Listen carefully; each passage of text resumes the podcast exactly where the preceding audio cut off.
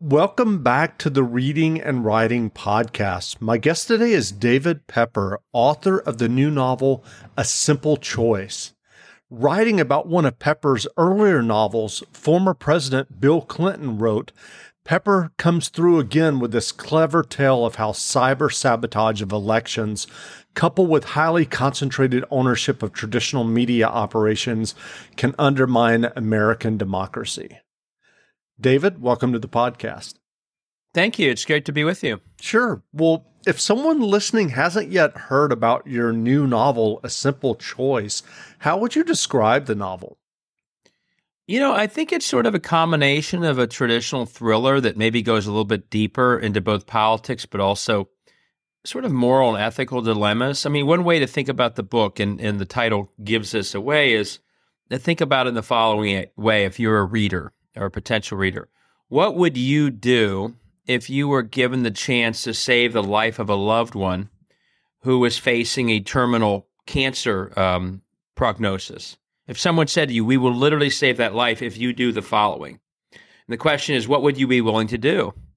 And the book basically takes that question one step further and asks, okay, now what would the most powerful politicians in America be willing to do? And that's essentially the heart of the book is is a bunch of people making a decision uh, that's fraught with sort of conflict uh, that that has a lot coming out of that, and that's sort of the premise of the entire book. That's a simple choice, and that that basic premise turns into a you know a plot that takes you from Maine to Ohio to Tennessee and all throughout, from local politics to national politics, all the way to the White House. So I think that that that basic question, though, is at the heart of the book, and almost every character in the end faces that question. And I'm curious, do you remember the original idea or impetus that led you to write A Simple Choice? Yeah, you know, it's funny. Uh, the way I write all my books, and this is the fourth novel I've written, there's normally sort of an aha moment that comes where I have a concept in my head or an or an observation. And this one came I was uh, actually uh, visiting Seattle as part of my political life. And I was speaking to a few friends of mine after an event. And they mentioned that their children were working in this area of, of research called CRISPR, which is this technology where you can edit and splice genes to uh, cure cancer or to battle cancer far more effectively. But there's also a lot of ethical issues that come out of splicing genes that you have to be careful to, you know, be be, uh, you know, understanding of. And when they were done describing this this new uh, breakthrough cancer treatment, it's something I had not known much about. As soon as they finished describing it, I thought, I think I have my next book.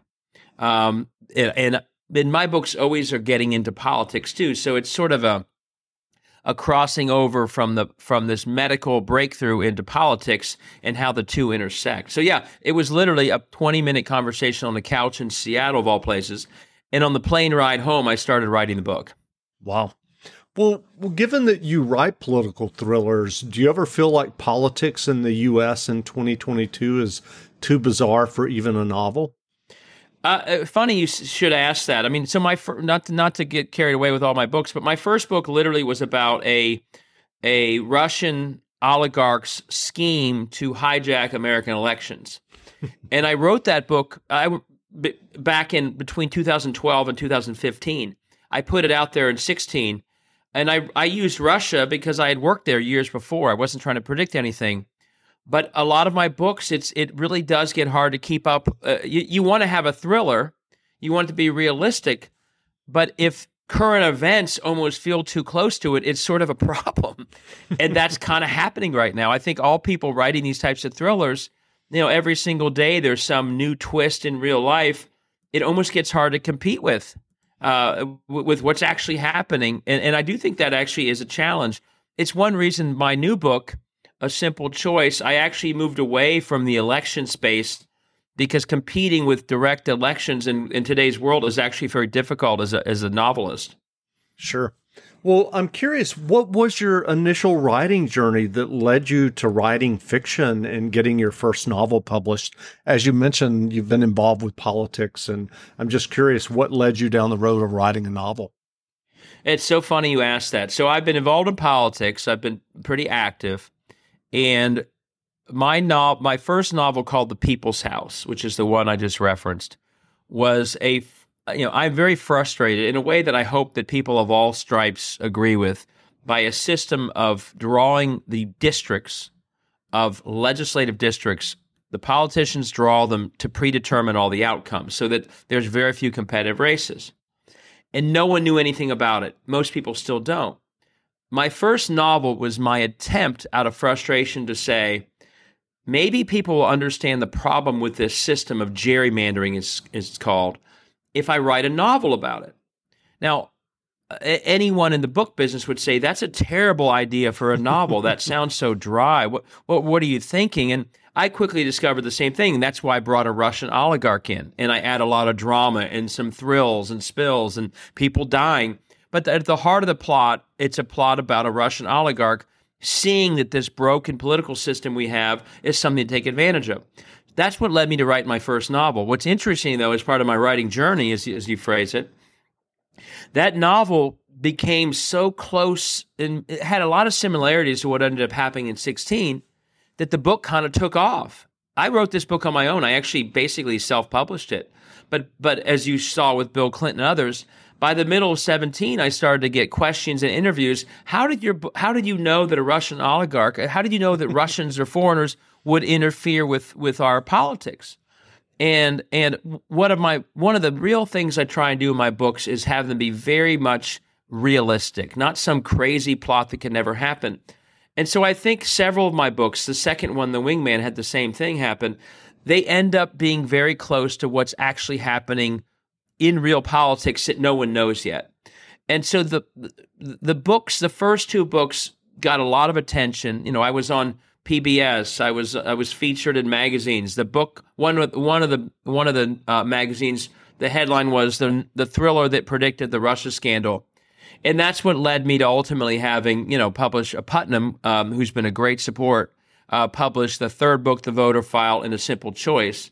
And so I think my books were always you know interesting books, but I also think they they kind of bridge real politics with good stories in a way that I think people find interesting. So you get a political fix if that's what you're interested, but you also get a, a traditionally, I hopefully a good a good plot with good characters and a good story to tell. It sort of, so it sort of accomplishes both things. Gotcha. Well, given your involvement in o- Ohio politics, do you have any predictions for the midterm elections coming up in Ohio? It's hard to predict. I mean, I will say that that um, you know the big race that everyone's talking about is is um, the one with Tim Ryan and J.D. Vance, mm-hmm. and I think that one will be tight to the end. It's it's hard to predict the exact outcome, but that one will be a close election to the end. The other big thing happening in Ohio, back to this topic of gerrymandering, sure. we have a massive showdown right now in our state where the voters of Ohio changed the Constitution, to, and it was a good thing, to end gerrymandering and the current legislative leaders of the state are ignoring that because they don't want to have fair districts. And a lot of that's going to end up coming down to who wins. Again, these get lost in the shuffle, and that's a problem. A race is for the Ohio Supreme Court because that's the court that will determine if these maps are illegal or legal. So this all comes full circle to why I wrote that first book. Uh, this this system of of drawing districts that you cannot lose is a real poison to our democracy. And I spent a lot of my nonfiction time both writing and speaking on this topic. Um, and so that's also another big race. But I think Ohio is going to be a, uh, relatively tight to the end, uh, partly because Tim Ryan is a very good candidate, and J.D. Vance does not look to be a very good candidate. If he if he wins, it's mainly because it's just a, a year that Republicans are going to win Ohio. But um, we'll see what happens. Sure. Brain fog, insomnia, moodiness, weight gain. Maybe you think they're just part of getting older, but MIDI Health understands that for women over 40, they can all connect to menopause. It's at the root of dozens of symptoms we experience, not just hot flashes. MIDI clinicians are menopause experts, offering safe, effective, FDA approved solutions covered by insurance. 91% of MIDI patients get relief from symptoms within just two months. Book your virtual visit today at joinmidi.com. As humans, we're naturally driven by the search for better. But when it comes to hiring, the best way to search for a candidate isn't to search at all. Don't search, match with Indeed. When I was looking to hire someone, it was so slow and overwhelming. I wish I had used Indeed. If you need to hire, you need Indeed. Indeed is your matching and hiring platform with over 350 million global monthly visitors, according to Indeed data, and a matching engine that helps you find quality candidates fast. Ditch the busy work. Use Indeed for scheduling, screening, and messaging so you can connect with candidates faster. And Indeed doesn't just help you hire faster. 93% of employers agree Indeed delivers the highest quality matches compared to other job sites, according to a recent Indeed survey. And listeners of this show will get a $75 sponsored job credit to get your jobs more visibility at Indeed.com slash podcast. That's Indeed.com slash podcast. Terms and conditions apply. Well, what was your writing process as you were working on a simple choice? You mentioned um, having this idea and then starting it on the plane ride back. Do you normally um, outline your novels before you begin writing, or do you just kind of dive into into the narrative and see where it takes you? Once I have a concept, I start writing. I don't do an outline in advance. My creative process occurs as I write.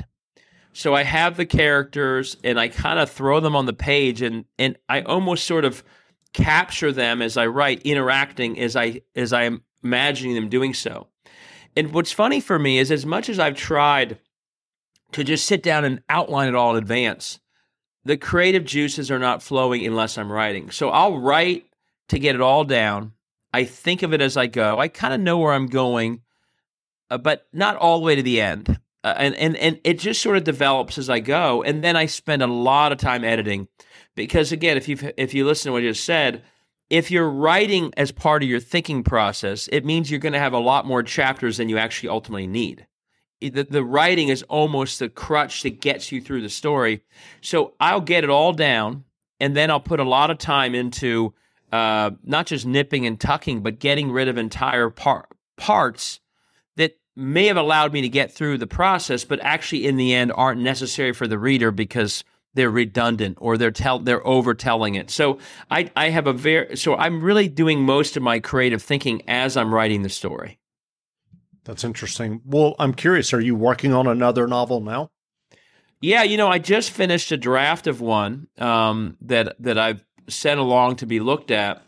That I'm really excited about. Actually, uh, it's it's a very local political story and involves a kidnapping of a, of a council member for a variety of reasons that um, and, and not to get too into the weeds, but I once was on city council in Cincinnati and was kidnapped myself for an hour. So it's sort of a fictionalized version of that experience, which I hope for readers um, makes it seem very real because I actually did undergo an hour of, of a really bad moment when it happened to me. But I, I use that to kick off a much broader plot than anything that I was involved with.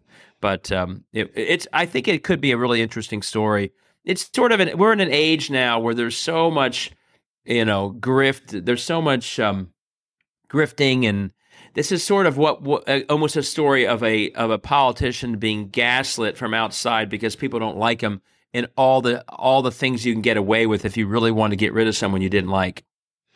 That sounds interesting. We'll look forward to that. Well, what writing advice would you offer for those who are working on their own stories or novels?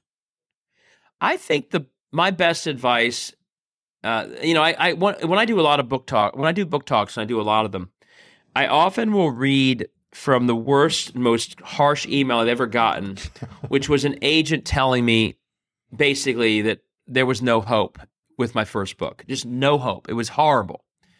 And it was a kind of email that a lot of people would get. And I almost thought, well, you know what? I'm just not going to do this. is just not for me. My book is bad.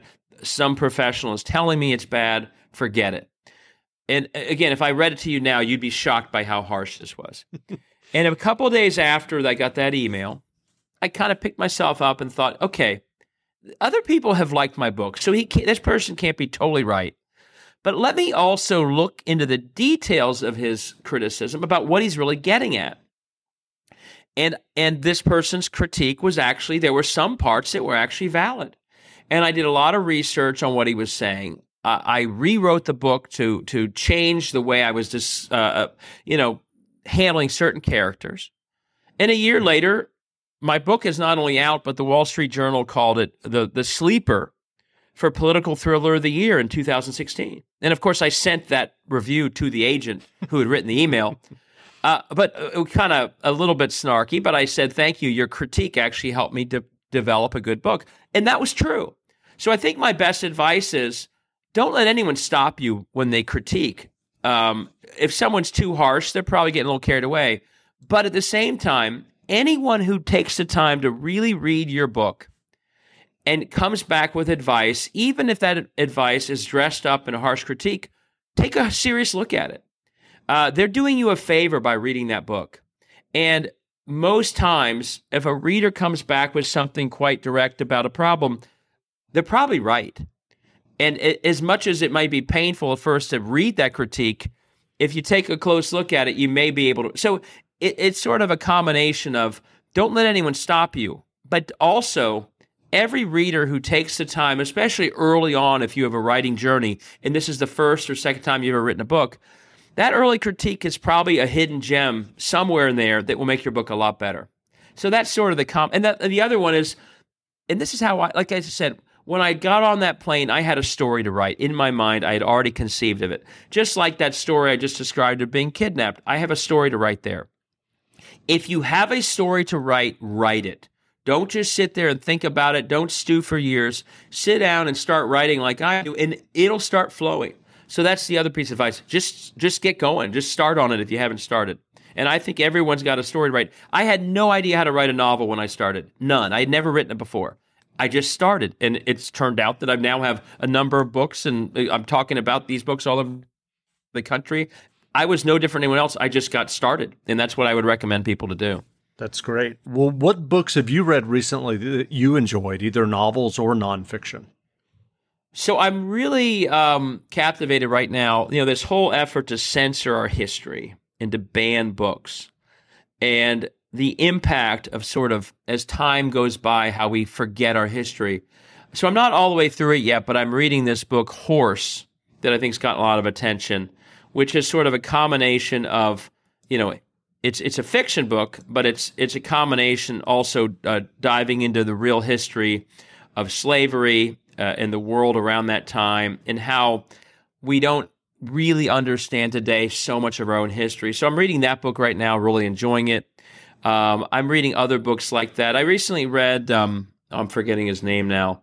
I had seen highly recommended um, uh, the the author of um, let me look at it, uh, uh, Joe Lansdale, The Bottoms. Mm-hmm. I really enjoyed that book. It, it's actually kind of similar. It's it's also goes back in history and gets into a lot of the um, you know racism of the of the early 20th century in the South. So I, am reading a lot of that as I think about you know there there I do this partly because of the politics today. There's a lot of parallels to what's happening right now in our country and the attack on democracy we're seeing in many places and the past. And so I'm really trying to learn up as best I can, both through fiction and nonfiction, a lot as much of that past as I can, because I think there's also a lot of lessons learned about how to deal with attacks on democracy from what we've seen in the past.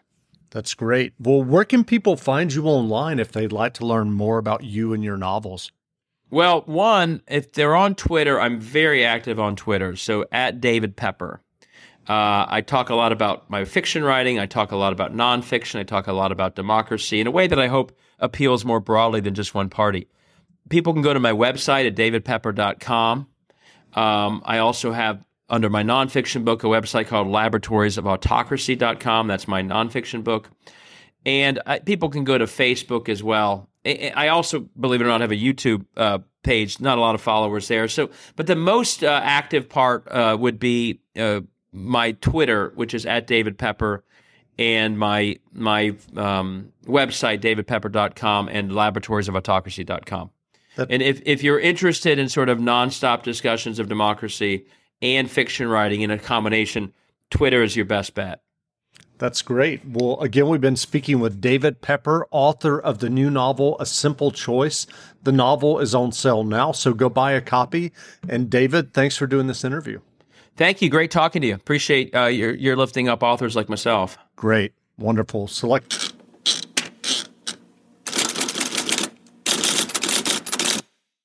Brain fog, insomnia, moodiness, weight gain. Maybe you think they're just part of getting older, but MIDI Health understands that for women over 40, they can all connect to menopause. It's at the root of dozens of symptoms we experience, not just hot flashes. MIDI clinicians are menopause experts offering safe, effective, FDA approved solutions covered by insurance. 91% of MIDI patients get relief from symptoms within just two months. Book your virtual visit today at joinmidi.com.